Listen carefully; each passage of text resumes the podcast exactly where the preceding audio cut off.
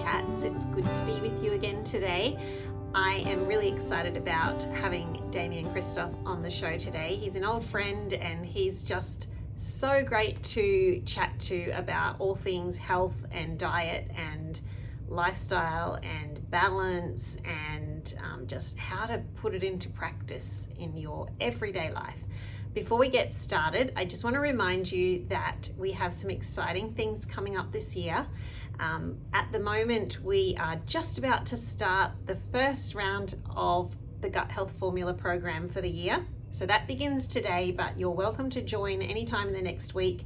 Um, we have a nice soft start, very gentle start. Um, we really help you to focus on reducing stress and getting your health priorities in order and working out the direction you need to go to improve your gut health. Um, and then we help you get started on that. And it's a really lovely program, very supportive, lots of practitioners in there from Wellbelly Health. And Elise and I run the program together, Elise Comerford. And it's just a really great way to get started on your gut healing journey or to be um, revitalized on your health journey if you feel like you've lost the lost track a little bit and you just feel a bit like you need some support and some encouragement, um, you can join us. You'll see the link below. And then, very exciting news, which you may have heard on the last podcast, that I'm going to be running a luxury gut health retreat in the Italian Alps, end of May, start of June. So it's May 31st to June the 4th. Um, a good friend of mine owns a beautiful chalet that's um, over 300 years old that she's restored um, in the Alps, and she wants me to come and do a gut health retreat there. So I'll be working with Lucy and also with Naomi Miller, who is a nutritionist and a Chinese medicine practitioner and a personal chef, and the chef at the local village school where they do. Um, gaps and Weston A Price style meals for the kids every day. She's amazing. So I'm really looking forward to that. Link below and let me see what else is happening coming up. Um, I am going to get stuck into doing some more online workshops soon, um, cooking workshops from my kitchen. But at the moment, my kitchen is upside down and being renovated, which is very exciting. So you can see the renovations as we go. I'm adding them to my stories, sh- sharing the photos and you know what my stove looks like and um, you know what changes I've made in my kitchen. So that's happening at the moment, and you might want to have a look at the highlights on my Instagram, and you'll be able to find the link below for that as well. So once the kitchen's all set up again, then we can start doing some online workshops again. So stay tuned for that. And um, other than that, there's always new things happening. So just keep an eye on my emails. I usually send one out about once a month, except sometimes I'll send reminders that the program's beginning or something like that. But other than that, my my newsy newsletter comes out once a month and you can subscribe to that below. All right, let's get started and I'll go and get Damo on the show. Hope you enjoy. Here we are once again. It's so nice to chat to you, Damo. Ah, uh, Jo, I, I get such a like a lift. Like my heart oh. flutters. I get a message from Jo Whitton. Quickly, I stop my patients from talking. I go, hang on a second.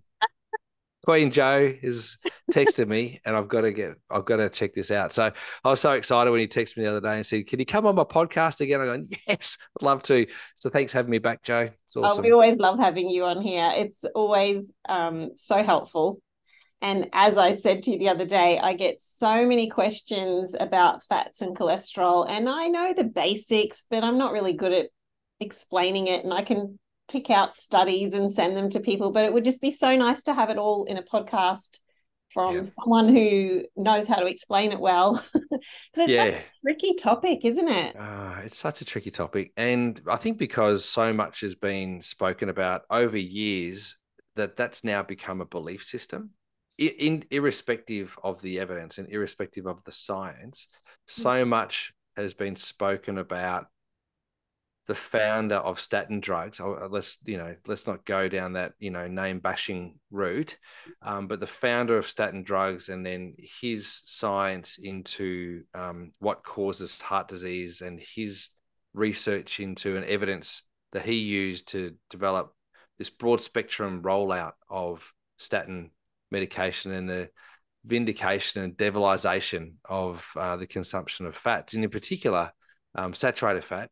Yeah. Um, and then even further um, to suggest that, you know, you know, all fat is bad, really. And so that the birth of the low fat diet revolution kind of came about in the 80s as a result of that loose research, but it's become dogma now. So yeah. it's now it's a dogma and a religion, a belief system. Like it's not right. actually it's not founded in science anymore. And in fact, we see this so much now, Jo, and you'll be aware of, you know, the little things that I say here that probably lend to the last couple of years in terms of our interpretation of the data. Like if you interpret the data a different way, which is what should happen with scientists, they all interpret data in a particular way, and then that helps form uh, better questions. If you interpret the data in a way that doesn't fit the narrative, then you're seen to be a heretic and you're seen to be wrong, right? And in Australia, if you're wrong, history, oh, you go to jail. You know, oh, yeah. you get people knocking down your doors, you get arrested if you're seen to be outside of the narrative, right? And so that's the sort of thing you might see in a socialist kind of country where it's um, you can't speak against the government, but not here in Australia. But these days, if you are wrong, you are wrong. You know, black or white, good or bad. There's no grey or colour at the moment. No so no discussion, no debate, mm. no debate. If there's any debate, then you're an anti person. You're an anti person, and the anti people are bad people. You know, so um, it's fair to have this conversation, Jo. It's really fair to have this conversation because a lot of confusion. And the rules that kind of became the dogma and the science that became the dogma, which is the belief system, it's a belief in something that's founded in religion or in um, thought, not science. So, and and the whole cholesterol myth is a dogma um, that we kind of need to unpack a little bit. It's fair for us to have that conversation today, I reckon. Yeah, well, I was talking to one of my staff members who um, is on the same wavelength of, as me with food and has been through gaps with her family and just working on gut health. I think there's a lot of people working on gut health and being told, um, you know, eat animal fats, they're good for your gut. They're just like, I'm so confused. and, um, I get a lot of questions from them. And she said um, she would really love to know how the whole cholesterol myth came about. Um, yeah. She said baby boomers seem to be the ones most afraid of cholesterol. Um, and, you know, what, how do you, where did it all start? And why. so you've kind of covered a little of that, but yeah. Yeah. Well, yeah, absolutely. So it's oh, did we just get a little noise? I don't know what that little noise was. Sorry, that um, was probably me, and I don't know where it is, but I'll find it. Uh, I thought, oh, I'm getting the wrap up already. Jo's already sick. Well, I haven't even answered the question yet. uh, but um, it's essentially it all it all happened um, in nine around 1986 essentially is what happened. And there was a drug that was developed um, called lovastatin.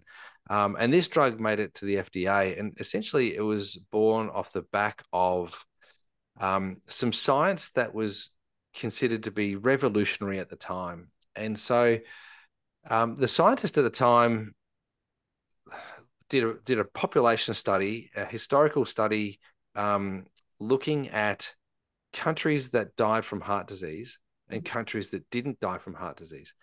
And when he looked at those studies, he noticed he noticed that the people who died from heart disease um, tended to have a high fat diet, and those countries that didn't fit that narrative were excluded from that. So countries that didn't have heart disease but had a high fat diet were excluded from this study which you kind of go, hang on a second, what are you talking about, Davo?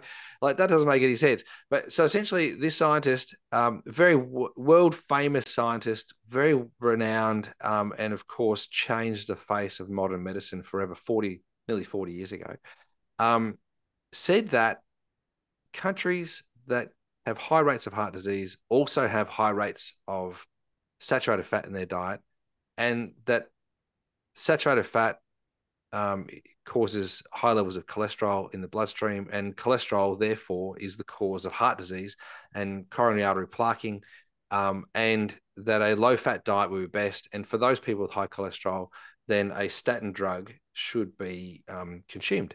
So or utilized to best manage. Now, I've, I've paraphrased, right? And so I've summarized the research or the conversation very grossly, and it's not 100% accurate. However, that's the interpretation um, that's kind of come from all of that. And essentially, what then became the thing was that if you had high cholesterol, you were put onto a statin drug.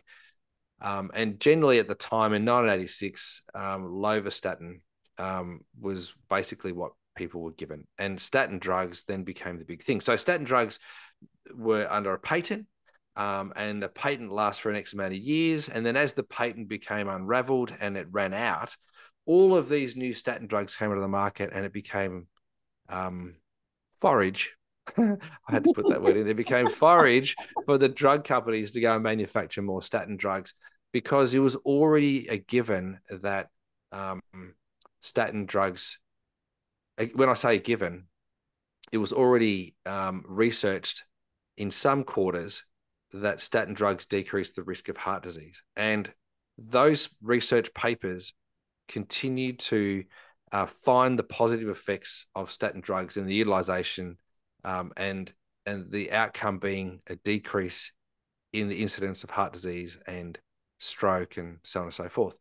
Now, on the flip side of all of that, there's research also, and if you look at um, epidemiological studies, you and I haven't got any specific studies in front of me, but I know that they are there. Um, if you look at epidemiological studies that consider has there been a reduction in heart disease across the world with the implementation and utilization of statin drugs? And the answer is no. Mm. Unequivocally, we now see that still in Australia, for example, the number one cause of uh, of death, I think, in men at the moment is heart disease, right? And so we still see that heart disease is, if it's not the number one, it's number one, it's number two or three, right? So the top killers in in Australia are cancer and heart disease, and um, and and that's a concern because this is where all the money's kind of been funneled towards, and so there's a narrative that continues to support the utilization of the statins, irrespective of the epidemiological studies. Now, along the way, people have said, oh, you know, take fish oil or take aspirin or take other, you know, things to kind of help thin the blood because that'll decrease the viscosity of the blood and then decrease plaquing and all that sort of stuff. And so it all became an outside in model. It mm. all became so what can we put thinking. into the body to fix this problem that was caused from stuff that's outside the body in the first place? Yeah. And, and in the first place, it was argued that it was saturated fat that is the cause of it. And we'll come back to that in a second. And in the mm. second place was, well, you can either decrease the fat in your diet or take the drugs or take the supplements. But the reality, the reality is that it's more complicated than that, Jo. Yeah. I mean, what did people do thousands of years ago? How did they cope? They ate saturated fats all the time. yeah, well, they did. But I mean, here's what's interesting too, Jo. And I was listening to a podcast the other day, and the person that was on the podcast kind of got this stat a little bit, you know, mucked up. But in Australia, um, in Australia these days, uh, we're expected, like we're expected to live to about 82 years old. That's that's what we're expected to live, and the chances of somebody alive today living to 65 years old is about I think it's 75%. Like 75% of the population will live to 65. And then our expected, you know, age at birth, our longevity at birth is expected to be about 82, 83 years old, something like that. Um, worldwide, only 8% of the population make it to 65 years old. 8%. 8% make it to 65 Whoa. years old. Now, when we go back thousands of years, when we go back thousands of years, people didn't live a long time. So we never really got to see the true effect of diet or lifestyle mm. on cholesterol. We never really got to measure that. So that when this research was being done back in the 80s, 70s, and 80s, um, and they found an anomaly, let's use France, for example they found that the French ate high levels of saturated fat but didn't have high rates of heart disease.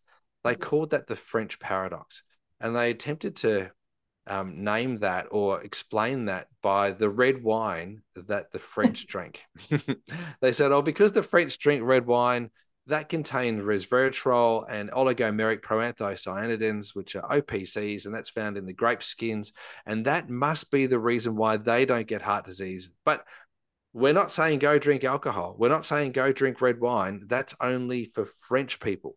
That's what they were saying, and uh, and so that was the French paradox. And so, uh, what ended up happening was um, they were cast. They were out. Uh, they were kicked out of the study, the French, and but then so the countries, for example, the United States, um, the United Kingdom, um, Australia. I don't know if New Zealand was in it because they're pretty small back then, um, but th- these you know relatively large and emerging countries that kind of followed the same sort of medicine um, all agreed that you know this this science was was true and true and correct.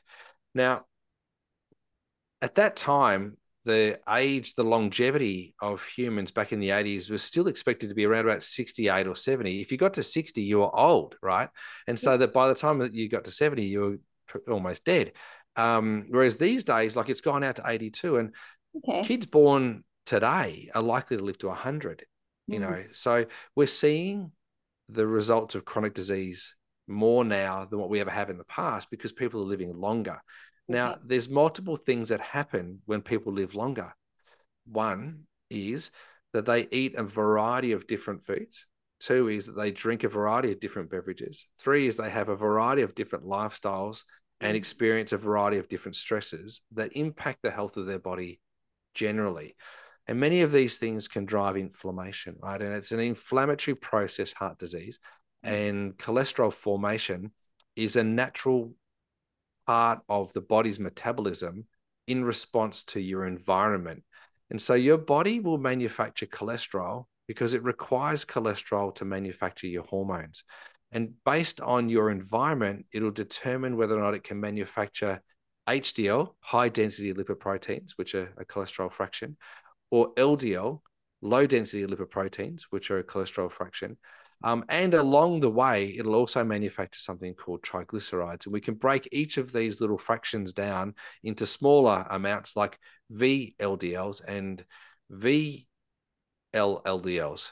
Um, so very low density lipoproteins and very, very low density lipoproteins. And so I think you can continue to make it very, very small. I, I, might have got those things wrong, but I'm just telling the story here, right? So not reporting the evidence, I'm just mm-hmm. telling the story. And so what we what we now find is that we have a greater understanding of the fractions of cholesterol. We're still trying to work out what is it from the outside in that mm. causing the problem. And what that means is that we ignore that it's an inside out problem.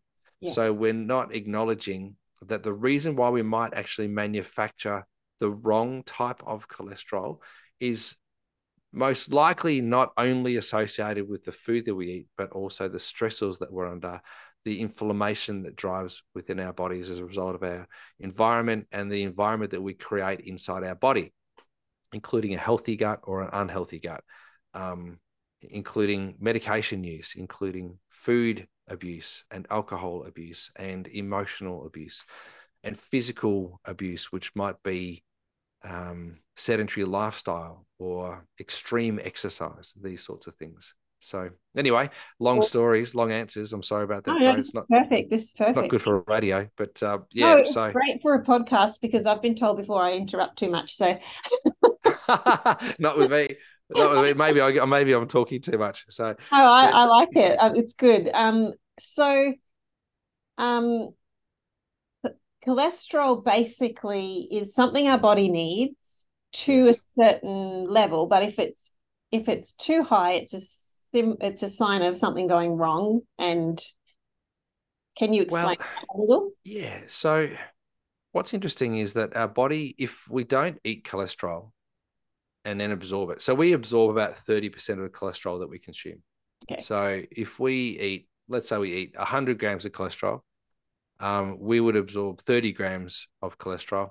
Um, and then that'll be circulated through the body. And then and then if, if there's any leftovers that we needed to manufacture, then we will go and make more cholesterol. So we can either eat the cholesterol or we can make the cholesterol. It's gonna happen. Now it's going to happen. Like we need it. Our body requires cholesterol for hormone production. And the hormones that we need cholesterol for are things like progesterone, and women need progesterone, testosterone, men need testosterone, um, adrenaline and cortisol. Our body requires for our stress hormones, we need cholesterol. And so without it, we we are in trouble. Um, every single like every single cell within our body requires cholesterol. It's called a phospholipid membrane. So without lipids and fats and cholesterol, we don't have um, cells. Like we're just a bunch of water. We're gonna yeah, we're just gonna get we're gonna go down the drain. Like it's it's not gonna be good. So we actually need to have fat in our diet in order to do that. And if we don't consume fat and we don't uh, consume cholesterol, then we will manufacture fat and will manufacture cholesterol. So if we eat too much carbohydrate, guess what happens? We turn that into triglycerides. And guess what happens? If we can't burn all of those triglycerides, they get stored. And guess what happens? We get fat. And so that in itself creates more inflammation. And then, of course, we go down that cascade of the inflammatory cause of heart disease. And cholesterol is a result like poor quality, poor low density, the, like the LDL cholesterol. LDL cholesterol is a subset or a reaction, a response to inflammation within our body. Our body has to rapidly manufacture cholesterol to help manage this inflammatory response. And as a result of having to make it fast and the ingredients that it's got to manufacture it are poor, it manufactures the LDL cholesterol, which again is also pro inflammatory. And then we end up with trouble. So we can explain all of that cholesterol formation with foam cells and plaquing in the arteries and then the like the blocking of the arteries and all that sort of stuff but essentially it'd be things like smoking and alcohol and sedentary lifestyle and high sugar diets um, high um, cooked um, cis fat and um, trans fat diets, those sorts of things create that inflammatory um, condition within the body, and environment that helps to manufacture the poor quality cholesterol, not the saturated fat that you consume. So interesting. So the if your LDL, that's the bad one, is it? LDL? I always get them mixed up. Yeah, it's funny because LDLs are still they still have a role within the body, okay. and so we have these ratios, right? Like so the, yeah, there's good and bad, right? It's symbiotic. Yeah, so I get all of those mixed up. So if you can just explain a little bit about that. Um, yeah, HDL. HDL are your high density lipoproteins. Okay. H high, D is the density and then lipoproteins. And then high meaning top of the top of the tree, like high being great. Okay. High is in high quality. Now I can remember that. Yeah, high is in high quality, high density. We want, you know, good quality, high density lipoproteins. That's what we want. Lots okay. of them. That's very cardioprotective. Okay. That's what that's what they found. So mm. it's cardioprotective. LDLs are they low density, low quality, poor quality, low density lipoproteins. That they're the things that aren't um, necessarily beneficial for us um, in large amounts. And if the ratio gets stacked in the wrong way, if we get too many LDLs and not enough HDLs, we don't have that cardioprotective effect of the HDLs. Um, okay. And then the LDLs, um, they uh, they can become problematic and they can be um, related to heart disease and plaque formation and um, coronary artery disease and so on and so forth. So we we don't want to have lots of LDLs. That's mm-hmm. true. Mm-hmm. We don't want to have lots of triglycerides. That's true. Because if we're having lots of triglycerides, that means we're having too much sugar and too much fat. So, and that means we have to store that, and we're going to store that in our fat cells. Triglycerides are stored in our fat cells, and then we'll get fat, and then that will create inflammation, and that creates lots of disease, right? So, not just heart disease, but diabetes and cancers. So, we know that happens. Um, and we're probably likely to find that there'll be other disease, diseases that occur as a result of that. And who knows? Like, we might even find out that this has something to do with heart disease or mental health or whatever else. So mm. this is all emerging and all of this will happen. And so timestamp this, this is 2023. Yeah. Um, and our understanding at the moment has evolved over 40 years, nearly 40 years to this point. And in another 40 years' time, if they're uncovering what a podcast was 40 years ago, and they listen to this, they go, oh my gosh, this is what that guy was talking about. Um, this is back to this is the knowledge that we've got at the moment, right? So, yeah. Um, so if your tri- if your triglycerides and your LDL is too high, yeah, um, you need to reduce the refined foods and the carbs and the or what what would you suggest as a naturopath nutritionist? Yeah, so great, great question, Jo. Because again, we can go from the outside in, right? So we, it's easy to do that. Mm. And and so if we consider why would the body make LDL preferentially? Like why does the body make LDL preferentially over HDL? And it's only because of the speed at which it has to make it. Like it's making it in response to its environment. So it's making LDLs from the ingredients that you put into the body and the environment that you've created for the body.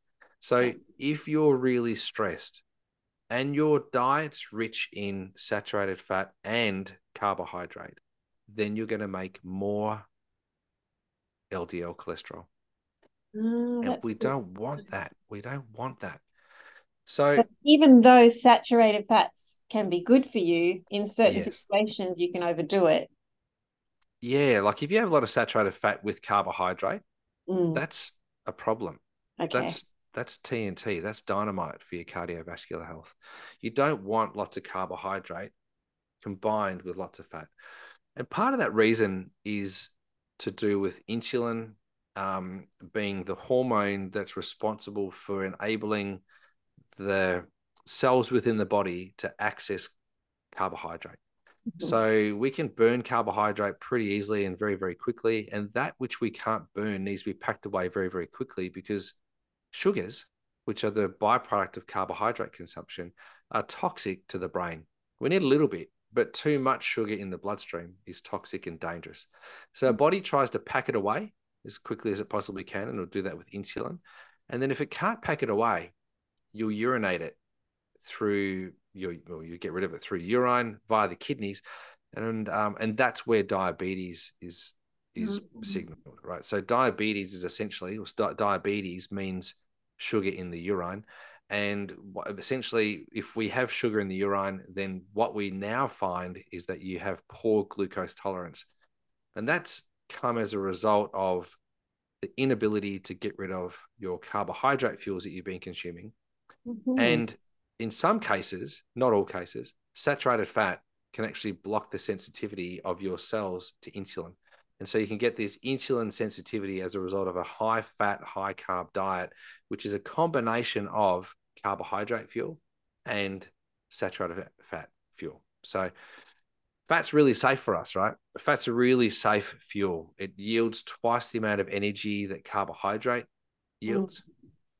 Mm. But there's a time frame in which it all gets used. So, and we eat frequently. Like let's mm-hmm. you know let's look at this. If we go back a hundred years, let's go back thousands of years ago when we're eating the whole of the animal, and we're only living to thirty or forty years old. People didn't get old back then. There was no opportunity to create heart disease, and and so we know that from the paleo diet and the carnivore the carnivore diet that worked until you're about 30 or 40 years old. But we don't really know much more past that because people just didn't live long enough. They died from infection or.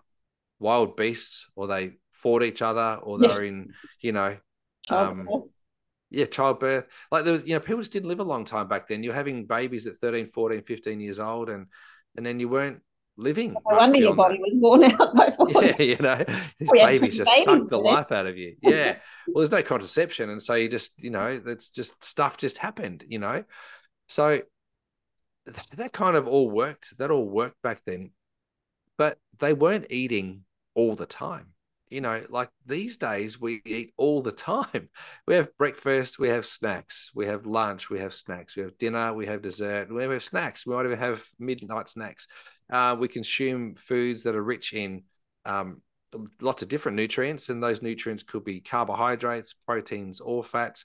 Uh, we have very nutrient rich diets these days, so we have an excessive amount of nutrition in our in our diet, and so essentially what we're seeing is the consequences of the consumption of excessive nutrition. Hmm. Uh, and and you know it's we are eating lots of macronutrients and not lots of micronutrients. And the macronutrients are the things that um, our body uses to build. They're our building blocks.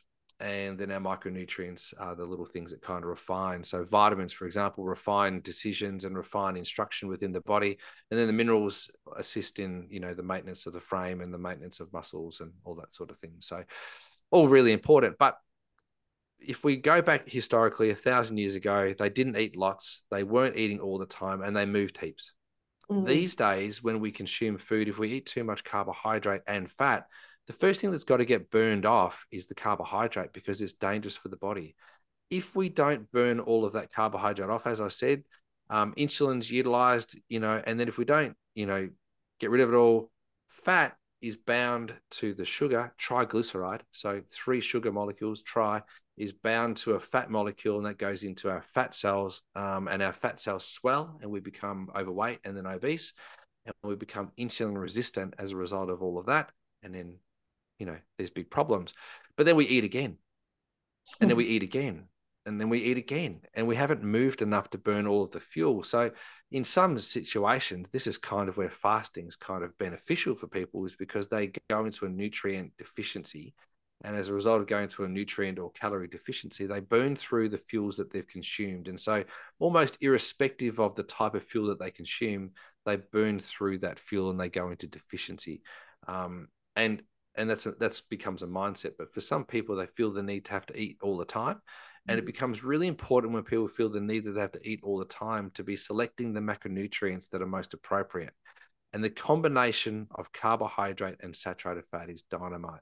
So you've got to be careful of that. So the carbs that you want to eat are less refined, the fats that you want to eat are less refined, the proteins you want to eat are less refined, and um, and then we're going to be happier and healthier, if that makes sense. So if you were going to balance out your meals for the day, I'm just thinking like a cook and a mum. Yes. Yeah. um, yeah. I'm thinking about kids and what they eat, and um, of course they're gonna like especially my kids oh my goodness they love rice and they love yeah. potatoes and they love sourdough bread and yes. um would it be better to have a meal that's lower in saturated fat if you're having and maybe some protein with the carbs and then have at another time a meal that's like how do you do that yes well that's exactly the right approach and so you look for the combination of the macronutrients from a timing perspective. So if you're to have um, a protein rich meal, you would want to have that with um, some vegetables and probably not lots of grain based carbohydrates and starchy carbs. But you could, like it's safer. Um, if you're to have a high carb meal, you probably don't want to have lots of saturated fat with that high carb meal mm. uh, because you've got two massive fuel sources carbohydrates, which need to be burned fast, and fat, which yields twice the amount of energy and fuel that carbohydrates yield. And so you have a triple dose of fuel going into your body that you probably won't get a chance to burn off. So that that might be problematic. Um, and then if you're having a high fat meal, you probably don't want to have that combined with carbs. So you might have high fat meal with protein because you've got a like carbohydrates and protein yield about the same amount of fuel, mm-hmm. um, but they're burned differently. And protein doesn't require insulin to pack it away and get rid of it. Protein provides fuel and macronutrients for muscle growth and amino acids for, you know, every other function within the body. Um, and fat provides essentially just fuel and then some, you know, um, other nutrients like vitamins A, D, E, and K for our body to be able to manufacture and um, sustain immunity and um, you know neurotransmitter function and those sorts of things so uh, when i picture this and and think about it i'm it's kind of like you don't want to be having protein fat and carbohydrate in every single meal um, right. um, in equal amounts but you probably still need some carbohydrate fuel if you're having a high fat diet and that'll be vegetable and salad based carbohydrates yeah. not grain based and starches yeah. um, and then you'd want to have you know carbohydrates with your proteins but again you know, if you're going to have carbohydrate fuels with your proteins, then you don't want to have high fat with your proteins when you're having carbohydrates because you're just going to end up with too much. You know, it's it's a bit it's yeah. a bit too much fuel. Yeah, that's what it comes down to. Hmm. Um, so, can you give us an idea of a just an example of a what kind of things you'd eat in a day, meals or something? Just just a little. Yeah, you know? Totally. Totally. You need a vision. And so I go back to I go back to a balanced model. Mm-hmm. And this is very Mediterranean now that I understand the Mediterranean diet, Jo. Uh, and I understand the Mediterranean diet really well just because of the work that Marcus and I have done over the last, you know, decade with um with a you know with our podcast. So um and I go back what's that? And being there. and, and being there, which you can tell us about later. yeah, and all that. But when I first read the book Mastering the Zone, no, Entering the Zone, it was Entering the Zone, and I read this back in 1997. And in 1997, uh, reading the book Entering the Zone changed my life forever. Forever. It was Dr. Barry Sears wrote this book, and it was all about having um, almost measured amounts of protein, fat, and carbohydrates that enabled a decreased insulin reaction to carbohydrate mm-hmm. and a sustained release of fuel in the bloodstream. And and that fascinated me. And so I was like, wow, what's all this about? It was about having enough carbohydrate, enough fat, and enough protein in each meal that would encourage your body to not have a hyper reaction um, to insulin. And it was all about what's called now the insulin zone system. And okay. so when you entered the zone, you basically had a 40% of your diet came from carbohydrate, 30% came from protein, and 30% came from fat. And that's a, uh, in terms of your calorie load. And so that then kind of piques my interest. entering the insulin zone. Are you saying that's not good? Like that's, that's good. No, that's good. Okay, that's good. That's, that's good. good. So when you entered the zone, you entered balance. Like you entered right. so this, balance. This really good balance is sustained. So when we're talking from the outside in, mm. we're talking about putting fuel into your body in a way that doesn't trigger a stress, not a stress response, an insulin response. Yep. And so we didn't want to have an insulin response that peaked, that resulted in a massive carbohydrate drop mm-hmm. because that massive carbohydrate drop then would signal um, other um, inflammatory responses within the body, like a hormone reaction like cortisol or adrenaline, um, that would also then trigger like this fluctuation of um, of glycemic control. And this glycemic or sugar control was largely um, understood by Barry Sears to be the promoter of inflammation within the body and then most likely to be the cause of cardiovascular disease and atherosclerosis and all of that sort of thing okay. and and diabetes and mm-hmm. so i then was like wow okay this is not what i learned in naturopathic school in naturopathy naturopathy school i learned from honey who was my nutrition lecturer and she was a vegan i learned that animal proteins were bad and I hmm. learned that saturated fat was bad, and I learned very much a Pritikin style diet, um, which is kind of what we were we were taught at the time, right? So I was like, um, I was be I was confronted, but I I became um, enlightened to think that there was another way to eat, and I didn't really kind of get it. Um, I, I did I did work with a with a, a, an amazing naturopath. His name was Pat, and Pat put people into diets and they tended to lose weight. And I didn't really understand it um, as I came out of school. But when I read this book, I was like, I've got it. I've got it. Anyway, then when I went to um, study at RMIT and I was studying chiropractic, we had to do human dissection, Jo. And I was cutting open my human, and she was only 60 something years old. And when I cut open my human um, and took out her stomach, uh, I realized how small her stomach was, and her tummy was so small. And I was like, "Oh my gosh, how did you fit your Christmas meal into that?" You know, because I was I was thinking, "Gosh, it's such a small little thing. You know, it's literally the size of two fists." And so that's when I developed the Palm method, Jo. And so then I I used the knowledge that I got from Barry Sears and the knowledge that I got from human dissection in the book Gray's Anatomy, not the TV show Grey's Anatomy, the book, the Anatomy, actual book, the actual book, like the textbook, like from the 1920s. Yeah. And I used that information to kind of create the Palm Method model, which I've been speaking about for the last nearly 30 years, right? So, and it's because of that that I now form my meals the way that I do. So, if you remember the product forage that I had, forage had protein, fat, carbohydrate in each of the packets and it wasn't it just came from food. And so all of those meals were designed to help people enter the zone. But what ended up happening was because food trends move so fast Jo um, paleo became really popular at the time that i launched forage. And it threw everything out because we were doing paleo and keto um, because people are so focused on outside in as opposed to balance within um, mm. that were trying to biohack our way. So it meant that people then felt that grains were bad, but grains were bad if they were mixed with the wrong things. Mm. And same as proteins are bad if they're mixed with the wrong things. Fats are bad if they're mixed with the wrong things. And I suppose today's message, Jo, comes back to a balance. So for me, for breakfast, I still have the same recipe of forage that I first created. I still have it. And look at you. You look amazing. Ah, uh, you know, not bad for 80. And uh, and so I um I still have that. Now, if I'm not having you know that recipe that I had, um, I will have eggs with some avocado and some spinach and some olive oil over the top.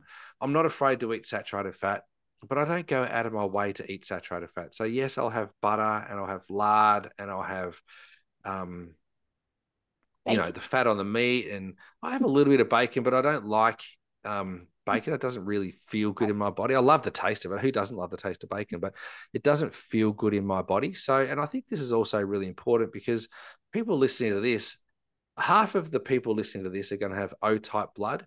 Yes. 25% of the people that are listening to this are going to have, or maybe 35% are going to have A type blood. And then they're either going to have B blood or AB blood as a, you know, the next, you know, bunch of people after that. And so the diet approach that we all might use varies based on our blood type too. And I know this is contentious, but looking at the work that Peter D'Adamo did and his dad did many, many years ago, and in 2001, I read the book The Blood Type Diet, and I started using that with my patients. Um, that helped sort out a lot of problems for a lot of people just by being a bit more mindful about how are my genes, how are your genes, Jo, how are they responsible for your reaction to foods? And uh, and so just con- you know just considering that at a basic level evolution has enabled us to have different types of blood types based on where we've come from. That also means that our bodies had different and varying amounts of development over the years to different proteins and different carbohydrates and, and what we were exposed to in the evolution of our genes. So I found that that's maybe that's going that's a that's a bridge too far for us to talk about today. But I I now like kind of consider some of that in my food selection. So then for lunch, I'm always going to have a salad, Jo. I'm always having a salad, or I might have a soup. Um, Do you have protein with your salad? Always have protein with my salad. Always have protein with my salad. Um, I love a poke bowl. Like I love having a poke bowl, and that's got the brown rice. It's got some kimchi. It's got edamame. It's got some, you know, um, salmon or chicken or something like that, or have an egg in it. You know, I've got all of that, so I have that regularly. Yesterday I had a superfood superfood bowl, and that was delicious. Um, and I had a little bit of cheese in there. And so I'm now no longer anti dairy or anti grain or anti carb or anti protein or anti fat. Um, now I'm all about combining each of those macronutrients together and then trying to find ways in which I can have meals together with people that involves having conversation and laughter because that alters my internal environment. It's and so nutrient. yeah, you know, like happiness is a macronutrient. Yeah. And um and the the more happiness you get, the better you're going to be, the healthier you're going to be. So um it's interesting because I and so this will be maybe good news for someone who's listening to this concerned about eggs.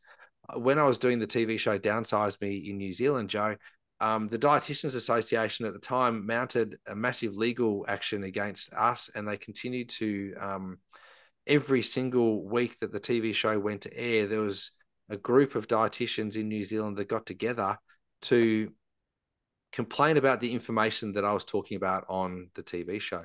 And oh. one of oh. the things that I said in there is that having eggs, you could lower your cholesterol with eating eggs. Wow, do you, you could you imagine oh. that in 19, you know, in, not in the early 2000s, like what that did, like the early oh 2000s. And it's happening again. yeah, it's yeah, we're going to see it again, and we swings and roundabouts. You know, we've just come out of veganism. There's still some vegans out there, but we're coming out of that, and we're going to swing back in the next five years. We'll swing back towards paleo, but at the moment, we're going to be heading towards a low fat diet again, um, and that fat is evil, and that's kind of where we are in the pendulum of health trends. So, um, we're just got to be smart about it. But anyway, they said that's wrong. And I said, it's not. And so I said, I'll do a little experiment. And I ate 28 eggs per week. Wow. for three months to prove that it didn't raise your cholesterol. My cholesterol went from 4.1 total cholesterol to 3.7 eating that many eggs. Like that's a three month period. That's a significant time. Now that's n equals one. That's not a population study. That's just a that that's a study that was um, anecdotal experiment. Yeah, it's now what we you know what the pharmaceutical companies now call real world data and uh, and so which is the lowest form of evidence ever but that's now how they pitch drugs and uh, vaccinations and all that sort of stuff. Real world data that's what we use now. And so i um i was i was accused of spreading bad information. And so i did that little experiment. Anyway and then when i turned um 40, I was, you know, worried about some things. So I went and had a blood test done and my cholesterol was still good. And I've been eating lots of fat and um, eating lots of eggs. And that was really good. And then a couple of years ago, uh, just before COVID hit um, in 2019, I underwent a full body check. Like I had MRIs and CT scans and oh. ultrasounds and and everything. I didn't have anything wrong with me, but I said to Amber, I don't, know if, I don't know if what I'm doing is right. Yeah. What if what I'm doing is wrong and I'm telling all these people to do this thing and I'm wrong. Like what, you know, that's mm. bad. So I spent three and a half thousand dollars on all of these tests, blood tests, ultrasounds, everything. And yeah. everything was perfect. In fact, when I went to the doctor to catch up with him, he goes, I got good news and bad news. Actually, after I left the doctor, he said, Enjoy your holiday, Damian, because when you get back, we'll get to work. I said, What do you mean by that? He said, Well, we're testing everything, so we'll find something. I go, Find what? He goes, You'll have heart disease or or cancer or something. Whatever you've got, we'll just get onto it um, when you get back. I go, What are you talking about? I'm not going to have anything wrong. Well, you imagine like for the next two months while I'm waiting for all these results oh. to come back. Like I was thinking, do I? Fortunately, I've got logins to all of that sort of information. So I was able to log in and see all the data myself. So I checked, you know. So I was at peace after two weeks. So I was like, no worries. But I waited. I got back to see him and he goes, I said, How's it looking, Dr. Phil? His name is Dr. Phil. And he goes, Got good news and bad news. I go, Okay. I've seen all my scans. I know my blood test results. What's the bad news? He said, Well, the good news is there's no bad news. And I said, Oh, so what's the bad news? He goes, There is no bad news. But that's just, you know, I'm like, Oh my gosh. so then I was like, okay, great. What I'm doing works. It's a moderate approach. It's a Mediterranean approach. It's Ikarian in its values. Um, I'm not Greek. I have heritage that's Czechoslovakian, uh, which is European, um, and and and and Irish.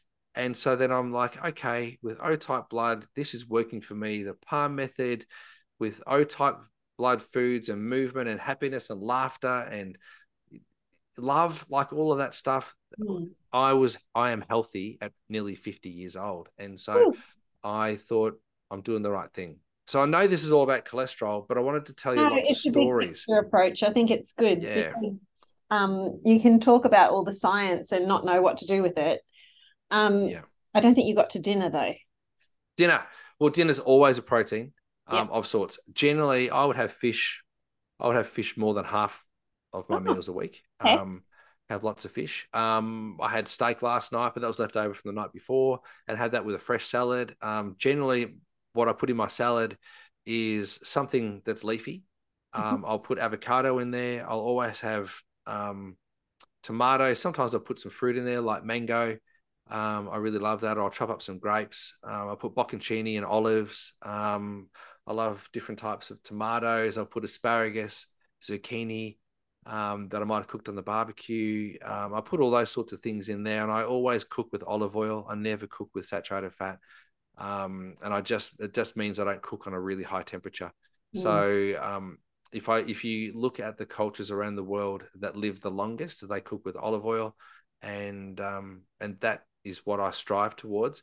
Uh, I'm not I'm not against cooking with saturated fat. It's mm. just that if you're cooking with saturated fat, you don't want to have high carbohydrate meal. Yeah. Um, and so it's just making sure that you um, you choose your macronutrients right when you're doing that. Yeah. And do you snack? No, not really. But if I was to snack, Jo, it's going to be chocolate. Let me tell you, I love, I love chocolate. People go, "You should snack on some almonds." I go, "No, I don't want to snack on almonds. I want chocolate." I so, like with chocolate. Yeah, me too. Scorched almonds, bring it on. But uh, for me, I'm I'm a chocoholic, and so we can't have chocolate in the house. Um, otherwise, I get in trouble. And I can't when I go to play golf. I can't walk past the chocolates, um, or I will want to buy. I don't buy chocolate eat on the golf course because I think it makes my golf bad. Um, I've talked myself into that, but I really do enjoy chocolate, and I love ice cream too, Jo. Ice cream, vanilla ice cream is my yeah. number one vice. But yeah. I um, but I don't tend to snack. I just, I just it's more of a now and then thing. Yeah, yeah, and but if you know someone puts out a charcuterie board and it's middle of the afternoon and there's a little bit of rosé, I'm not going to say no. Yeah. You know? yeah. Um, and we're having fun with friends and we're talking and and that in itself, as we said before, is the macronutrition that uh, we require and, to live well, that's life. all the balance that you're talking about the balance in the meals the balance in how you eat and who you eat with we talked about that in another podcast which i will link below in case anyone yeah. wants to listen to that that it's more than food and having that whole big picture approach yeah, yeah, exactly, exactly. So I know, I know, I, and I did allude to it just before. This is about cholesterol. I think what I'd love the listeners to um, understand is that it's multifaceted. Mm. It's not just that saturated fat causes cholesterol because that's actually not true. Mm. It's that dysregulation of the macronutrients in your bloodstream. Yeah. Create challenge within the body and in a pro-inflammatory environment, which would be a stressed environment or a dysbiotic environment or a sedentary environment, your body is going to have to make decisions about how it manufactures certain nutrients in order to keep you alive. And in a in an environment that's not a healthy environment, your body will do its best, and it's highly likely that things will go wrong. So the thing that you want to do is create an environment that's the best for your body in order to live a healthy long life. And um, and and that's not about avoiding saturated fat, but it's also not about only eating saturated fat. Mm. And it's not about avoiding carbohydrates, but it's also not about only eating carbohydrates. And and with protein, the same answer, the same thing. That's good. Okay, I have some questions from listeners. Is that all right? Yeah, fire. All right. Um, how do we demystify the functional ranges versus GP ranges of cholesterol? Um, I that's I mean that's such an incredible question because everyone's functional range is slightly different. And cholesterol generally has only ever been measured as a pathological um, measurement. It's not necessarily seen as a functional measurement. And I'd love to see that there was, you know, worldwide agreed on functional ranges that we would use. But let's let's defend the doctors here for a second they've been taught uh, dogma around statins and around heart disease. And in most cases, 99% of cases, the patients that they see don't wish to be proactive in the management of their disease. Most of the time, the reason why somebody goes to a doctor is for the doctor to prescribe a drug or to recommend another professional to manage their condition. Could be a specialist, it could be um, a, a, a allied health professional or whatever. But the gatekeeper to healthcare in Australia is the general practitioner. Mm-hmm. And 99% of the time, their patients don't want to be involved in the restoration of their health. Yeah. They just want a fix. The easy option. they just want the fix. And so they go, We want to see your cholesterol at this level. And so as a result of that, you need statin drugs. Now, the counter to that would be that if your doctor says you've got high cholesterol, you could say, I want to fix this with my diet. Mm-hmm. And your doctor should then say, That's fantastic. I support that. Do you want to see somebody to help you? Mm-hmm. And then they would then write a prescription for you to go and see somebody on the EPC or something like that that would give you five visits to a specialist of your choosing that could help guide you to manage that. Mm. If you can't manage your cholesterol and you're at high risk of heart disease, or you've already been shown to have plaquing in around your arteries, or you've got a family history of heart disease and stroke, then you want to find a way to bring it down. And in the doctor's world, in their sphere of healthcare, most doctors, and I'm saying this not functional doctors, but most doctors have in their toolkit drugs and surgery. And so they're going to prescribe what they know. So they most of them aren't going to look at a functional range of cholesterol. They're going to look at a pathological range of cholesterol. And so it's not, you don't want to demystify it or to try and find what it is, but you want to get on top of your cholesterol and your heart disease risks. Um, and you got to either do that through your lifestyle, and that would include diet, but it's not the only thing. Mm-hmm. Um, or you're going to have to use the nutraceutical or pharmaceutical interventions that your doctor's going to suggest for you. Yeah. Okay, that's good. Um, Karen asks My cardiologist has said that I have high triglycerides due to my family genetics. Even when I go super low carb, when I'm fermenting carrots to reduce sugars, all of those things, mine are still high, as is my sugar levels pre diabetic. What are your thoughts on this? mm-hmm. Well, Karen, without knowing exactly what you eat, um, I think that probably uh, what I described to you is probably accurate. Um, you could be fermenting a lot of your foods and you might be going lower carbohydrate, um, but you might have your other macronutrients wrong as well. Mm-hmm. Um, and yeah, balance. And if you're already pre diabetic, then in some cases, um, saturated fat can be bad for you, particularly. And I'll say this, this is weird, but I'll say this, uh, but please don't, ex- ex- don't, please, anybody who's listening to this, this is not medical I'm not giving you medical advice here, right? So this is not medical advice. It's not intended to replace the, you know, the advice of your doctor. Okay. So what I'm saying here is that my in my observation, people with A type blood who eat a high saturated fat diet have harder challenge keeping their triglycerides low, um, even if they have low carbohydrate in their diet. So mm. if you've got high triglycerides and A type blood, then saturated fat may not be your best approach. So you may um, need to reduce that and try some olive oil. And go back to olive oil and live a more Mediterranean mm. plant-based diet with appropriate proteins. Um, and that's a bit tricky. That's a bit more. It's a bit more kind of bespoke what we need to do there. But I don't know what your diet actually is, and that's I know that it's easy to say. What's that? And that's when you need to see a naturopath that's when you see a naturopath or your integrated nutritionist or integrative doctor who's got nutrition people that work alongside them. Um, that's really important. But um, triglycerides, elevated triglycerides are a reaction to high carbohydrate. Um, and if you've got insulin resistance, then you know it's easy to develop high carbohydrate in your diet, um, even if it seems like it's small.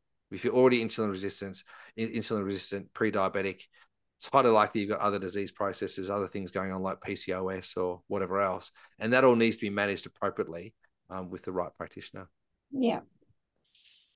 So with statins, I meant to mention this before. Um, I know my father-in-law was given statins, even though he didn't have high cholesterol, because his doctor told him that he's at the age where high cholesterol can develop, and so he gave him statins his health went downhill so bad. He um, got to the stage where he was basically, it was like he was going into dementia. He had no yeah. muscle, like his muscles wasted away.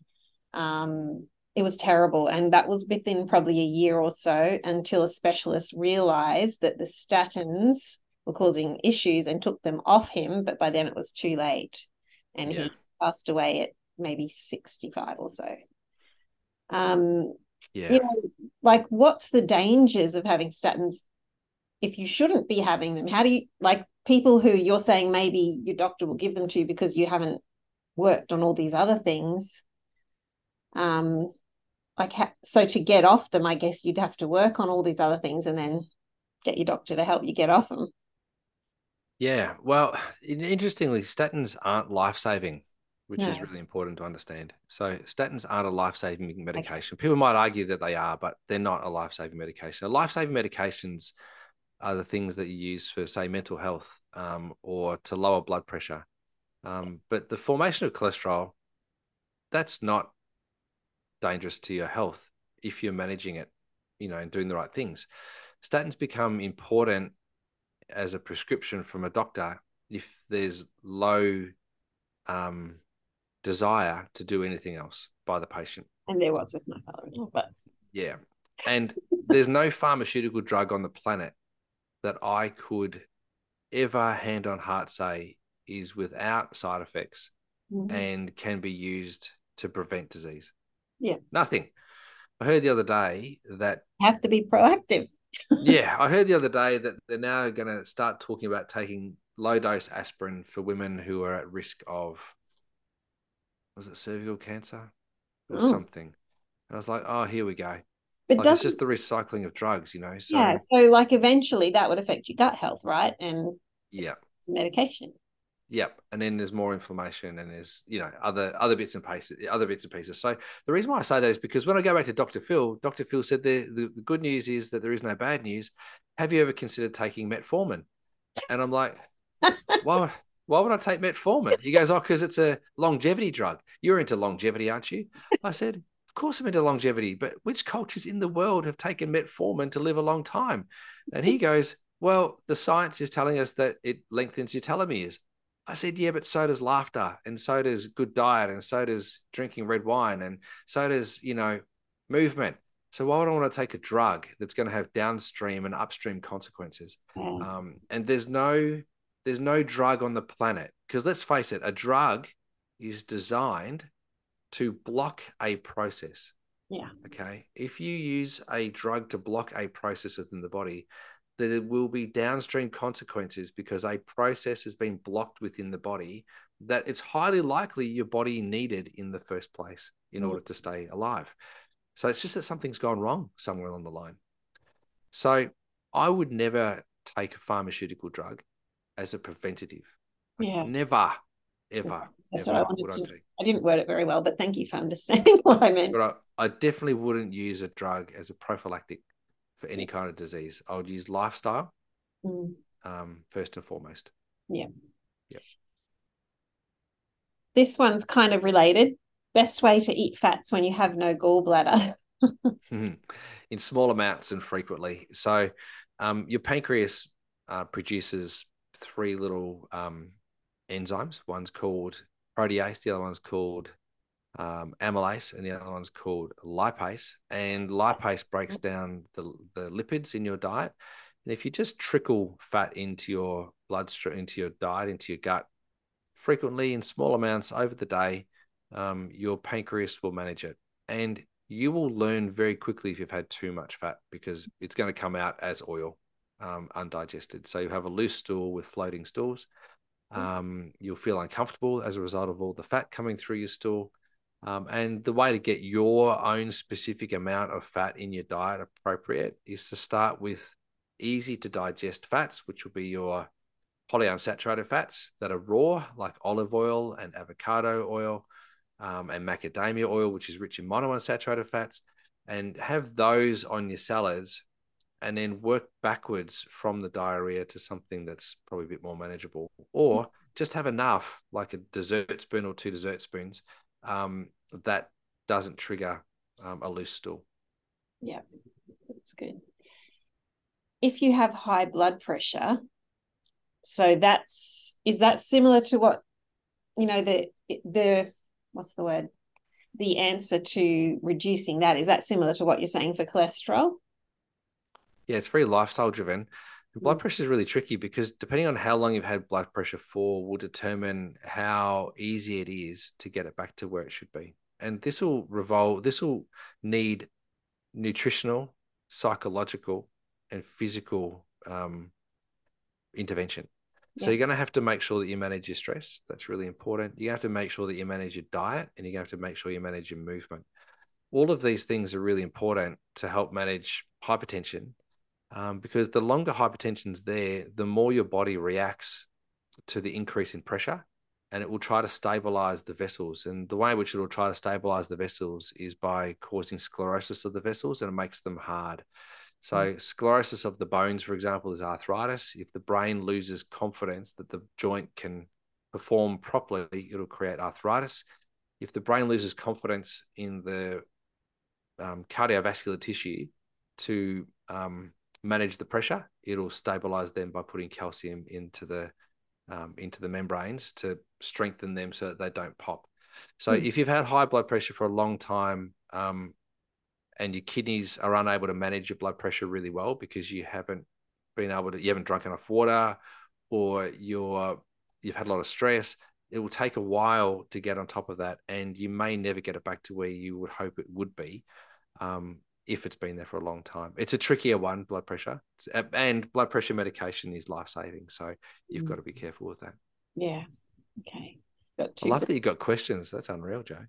Yeah, I How good are thought How good are your listeners? They're the best. pop them in and um there was another one here that I just need to quickly find. Sorry. You got so Yeah, much information. out should spill this there. Oh, yes, vegetable oils. Okay, could you just yes. talk about that, please? Canola oil and all those. Like people get so confused with that because we've been told for so long that they're the they're the good guys and Yeah.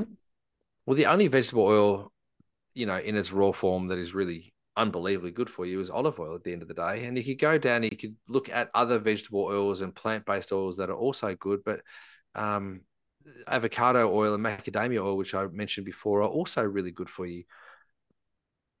And the the discussion revolves largely around the utilization of oil. What are you using the oil for?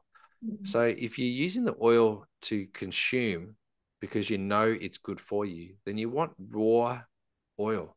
And the raw oil that you're going to consume, ideally, ideally would be an oil that um, is easy to digest and easy to utilize. Now, the advent of coconut oil was um, was exciting, um, and it is certainly a better option than palm oil. Palm oil um, is is not a healthy oil for us, um, but coconut oil also still contains um, nutrients in there that, for some po- parts of the population, it's not very good for them. And a lot of people use coconut oil to cook with.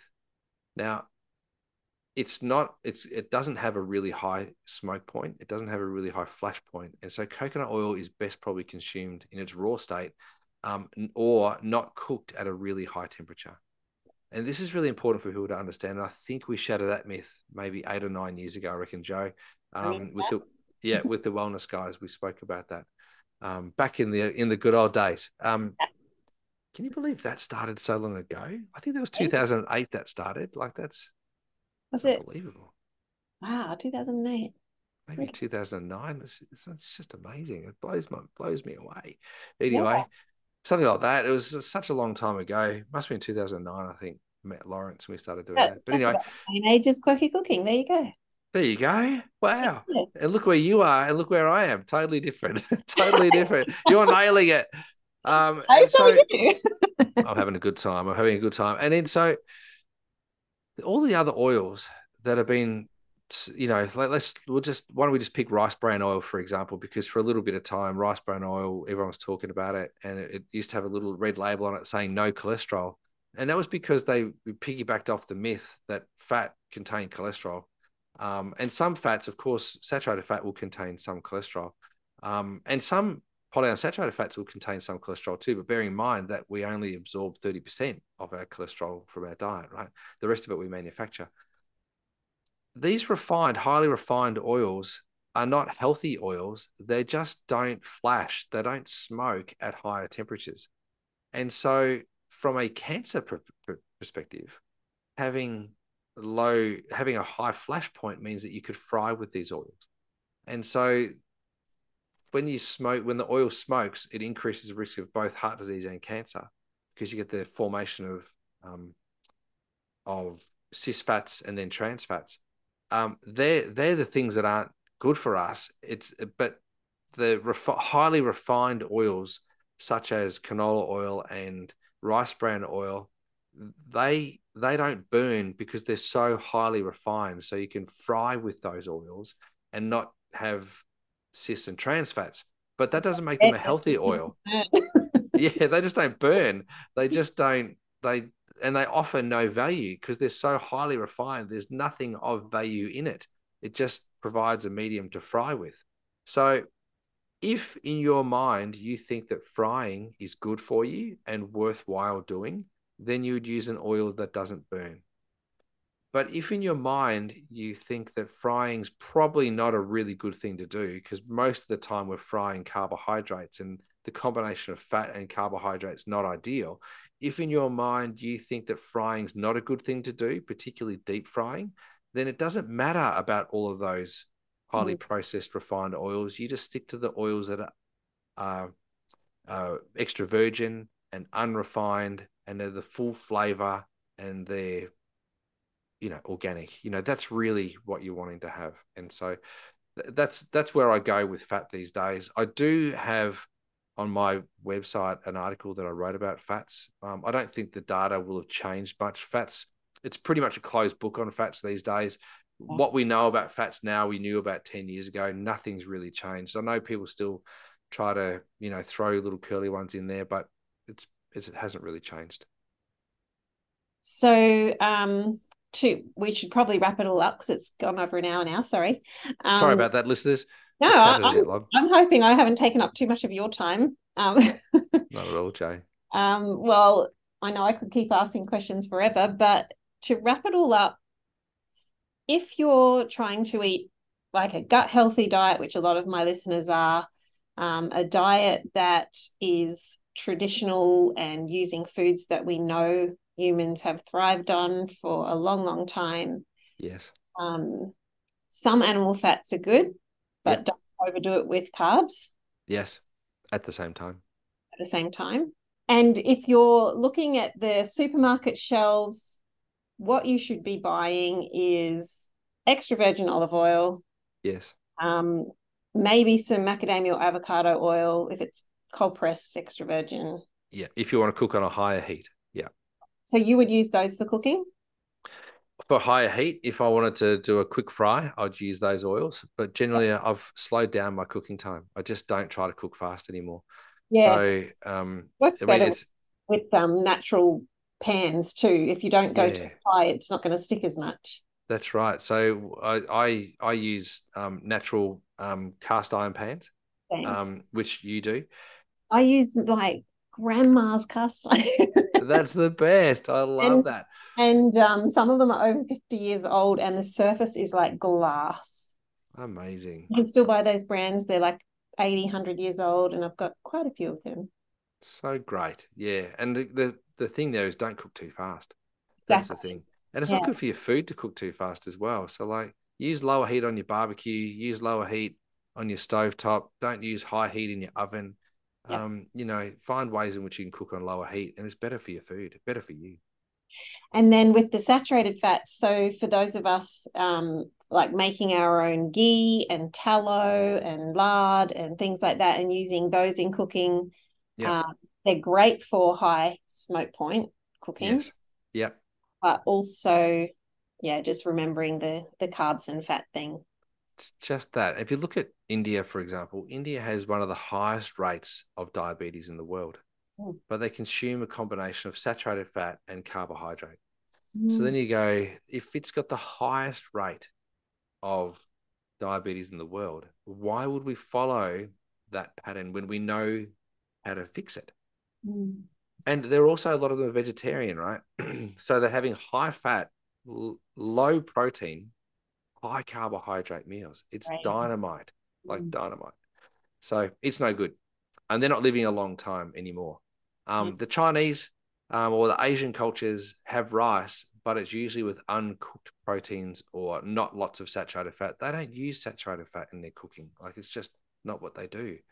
So peanut oil, um, you know, it's and they do stir fry, but stir frying is generally done with water. It's not necessarily done with oil. So they put oil in at the end just for flavor. Yeah. That's why they've got that tap there. You know, they put the tap on, put the water in, toss it round, put the Sorry. oil in, the flame comes up, and then they tip it out. They get rid of it. You know, so that's what it is. I should have got a tap over my stove for my. I know. I should have done the same. I just did a build and I haven't done it. So did you just do it, Redo? Yeah. yeah I'm in. I'm it. in the middle of one. It's so fun, but it's kind of chaos. yeah, it is. In the laundry at the moment, and oh. on the oh. veranda. wow, hilarious! I love Got it. my little camping gas cooker on the washing machine and my thermi. perfect, perfect. Where would we be without the gas? The gas mate. Yeah, from Bunnings, it. the gas mate from Bunnings and our mate. Thermi. Oh, well, thank you so much. I, like I'm sure people will think of a million more questions, but I'm hoping that the um, the principles that you've taught us today will cover a lot of the questions once they really listen to the podcast. Um, and yeah, I really appreciate the balance that you that you share in all of your advice, um, whether it's yeah about food or lifestyle or fats or whatever. You're always very balanced, and I appreciate that. So thank you so much for joining Thank us. you so much for having me, Jo, and thanks to your listeners for sticking through this whole podcast. Uh, hopefully, it was interesting. But please, I just want to go back to it and say, look, if you've got any health issues, make sure you speak to your healthcare practitioner. And this should stimulate thought. Like it shouldn't be. It's definitely not black and white. Yeah, it's not black and white. What I say is is in my mind absolutely true. Um, but in someone else's mind might be absolutely false. But that's not right or wrong, you know. So let's just um, have a conversation about it and and go with that information to ask better questions. That's what science is. and be curious Be because that's curious. yeah that's damped down a lot these days Yeah, It really is. Yeah, it Mm. really is. Thanks so much, Jo. thank you damo hopefully we'll catch up again soon We will. wait we're adding a ps to this um, podcast because Yes. forgot something Yes. um, damo is going to tell us about if you want to know more about um, how to live and eat the mediterranean way he has Yes. an exciting um, way to do that Absolutely. So thanks, Jo. Um, as you know, I've been doing a podcast um, now for nearly 10 years with Marcus Pearce called 100 Not Out. We've got nearly 500. Oh, have we got 500? Yeah, we've got more than 500 episodes now. I think we're at 520 episodes Oh, now, which is it is crazy every single week. And one of the things that we do is we go to places in the world where they actually do live a long time and that have been called blue zones. And Dan Buettner from National Geographic um, about 10 years ago discovered that there was cultures within the world that blew the statistics out of the water and they essentially were cultures that lived a long time about i think it's something like 10 or 15 years longer than the expected age of that country Wow. and um, and so then he went on to research all of that and there's five of those places this year we're going to ikaria and it's Woo. in june so in june june 12 to 21 2023 we're going to ikaria in 2024 we're going to sardinia we're planning that trip as well as we go at the moment. So we're just wanting to learn how they do it. And we've been doing this for six years and we love it. And so um, if you're interested in it, go to 100notout.com.au. Actually, no, just 100notout.com forward slash 2023. 2023 and that'll take you to information about that thing but listen to us uh, it's 100 not out so thanks jo for letting me put that little plug in And you know what? I'm going to be in Italy just before you're in Greece. So come to come with me as well. yeah yeah go and see go to jo and then come to us so I'm I'm doing it. Um, I've got a friend who has a ski lodge in the Alps in Italy, and she asked me to come and um, do a retreat there. So oh wow exciting. yeah, so that'll be end of May, start of June. And Well, if you do that, I might organise one for France in December next year in Italy, uh, in uh, in winter. ooh, Mm. that's a good idea. I'm coming back to you about that. Let's run a retreat Oh. in Megève, in France. That's in the in the in the Swiss Alps, in the French Alps, just near Mont Blanc. It's beautiful. Okay. Let's. Well, I'm gonna look into that, and we might run a Um, retreat. We might run a health retreat for all of um, anybody who wants to come, and we'll do that in we'll do it in idea. Megève. This Yeah, is the cool. year for retreats. Yeah, let's do it. Now that we can travel. Woo! Exactly, exactly. Unreal. All right. awesome, Jo. Hello, guys. Have a look, check it out, and um, lots of cool things happening. Thank you so much, Damo. Thanks, Jo. See ya. See ya.